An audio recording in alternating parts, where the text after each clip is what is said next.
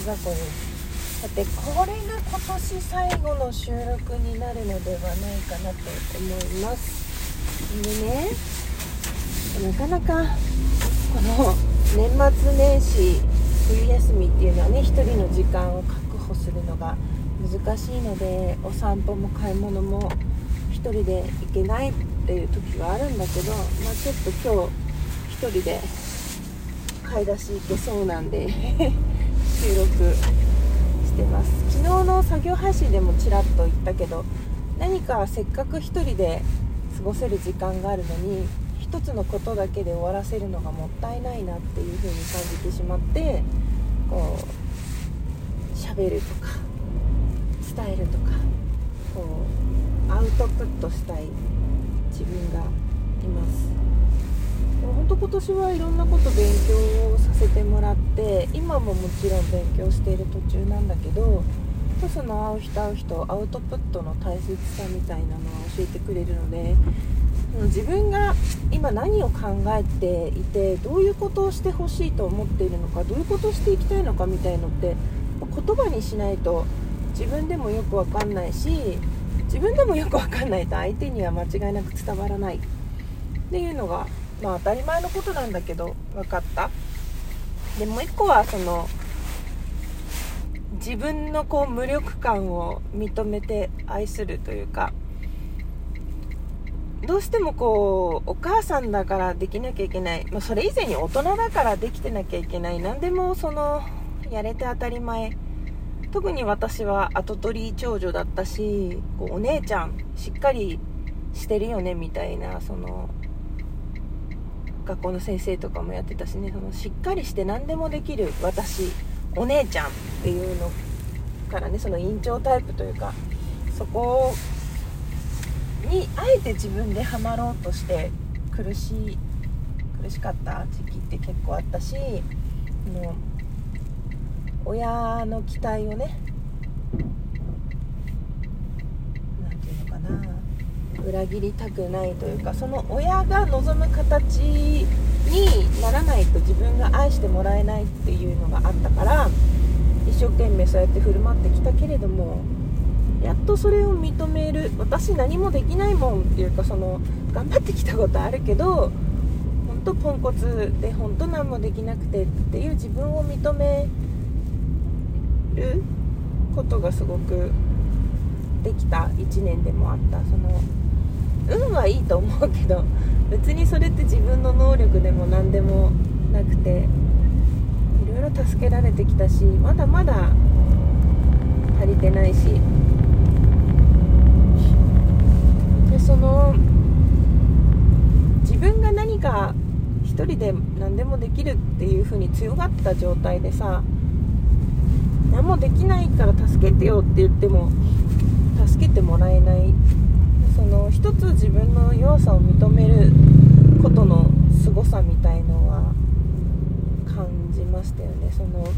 誰かがさ誰かに助けてって言ってるのを見た時に私はそれを羨ましいなって思っちゃったり私はそれはできないって思うところもあったんだけどでもすごくその自分のできなさを認めて助けを求めることができるっていうのは逆に強いなっていうのすごいことだと思うのねちょっと今年最後一つ大きなお願いを私は弟にしてみました。ずっとこう頼れるお姉ちゃんであろうと思ってきたけれども勝ち負けじゃないしなんか無意識にマウント取ってたわけでもないけど私ってこういう人間なわけですよっていうそのいろいろね自分を隠して飾って大きく見せようとしてたけども一人のこんな人間ですよっていうのを伝えてすっきりしました、まあ、それでどう思うとそれは家族の自由なのでうんまあ、ただその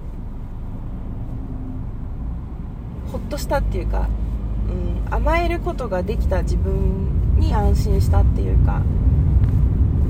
そのずっとずっと強がっては生きていけないしどこかでそれを手放す必要があってそれがたまたま今だったんだなっていうか、まあ、どうなるか分かんない。それで関係が、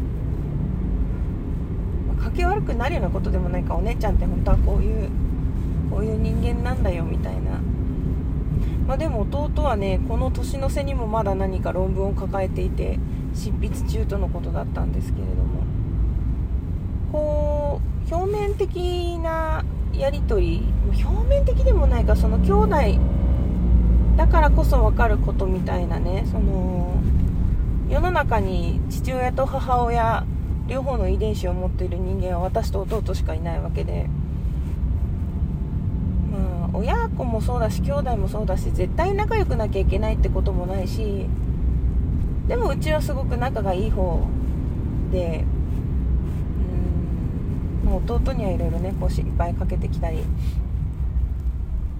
尊敬もしてもらったり。でも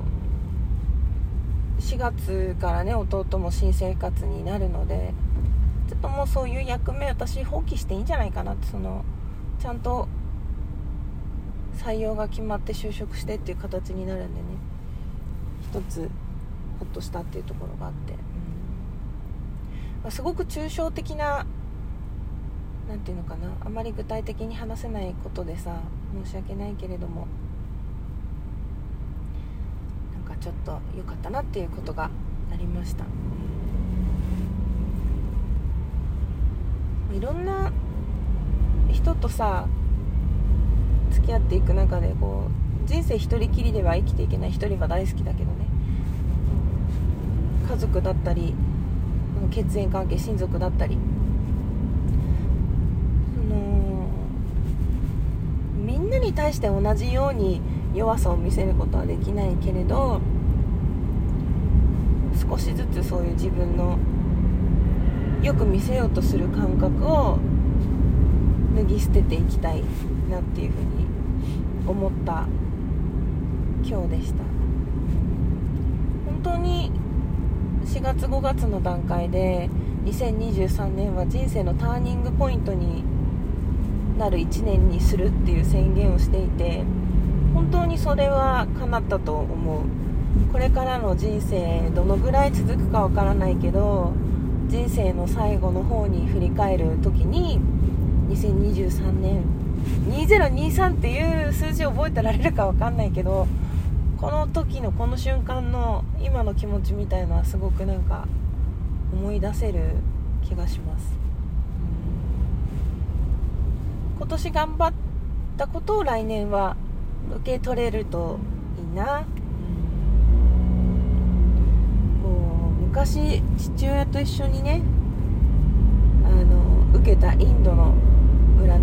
ドからなんかとある人が来てるみたいなやつでお父さんそういうの大好きだから行こうぜって連れてってくれて私ちょうどこの年代からもう女王のような思い通りの人生になるって言われてなかなかそれが来ない来ないと思ってたんだけどやっぱ自分で何て言うのかな動かない望まないでいては変わらないというかその望み方も思っているのが違った？よくスピリチュアル系で引き寄せの法則みたいなのあるじゃないですか。ただただね宝くじ当たりたいですだけじゃ何も変わんなくってそのどれだけ具体的に自分が何を必要としているかを望んでそのためにどう動けたか。そこからその動き出した時にやっと変わってきたなっていう感覚になったっていうかまだまだできてないところいっぱいあるからさその動き出した時に待てずにこうダメにしちゃったりっていうのもたくさんあるけど、まあ、待つっていうのも大事だし。うん。ね皆さんの願いは叶って叶いましたかね。で叶ったことって叶うだけじゃなくてしっかりそれを受け取ったかっていうかすごく私遠慮する人なんですよね。でも来年からはもう一歩踏み込んで全部受け取るその遠慮しないっていうのを一つ目標にしたいなと思います。皆さんのね願い事や抱負や叶ったことぜひ機会があればお伺いしたいです。ちょっとねだからサンクスギフトもゆっくり今月も送れないというかちょっとしばらくラジオトークもゆっくり誰かの枠で話を聞くとかもできなくなってくるのかなって思うんだけど一度関わってご縁があった皆さんのことはねあの幸せであってほしいと思っておりますので是非また落ち着いたら遊んでください。私自分の配信はあの朝ね21日参りが終わる1月4日までは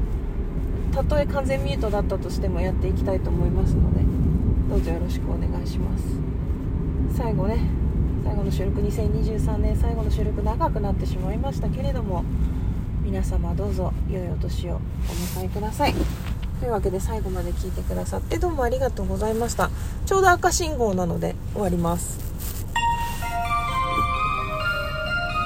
来年も乗車下車を乗り換えはご自由にという感じでいきますがなるべく最後まで付き合ってくれると嬉しい。ではでは。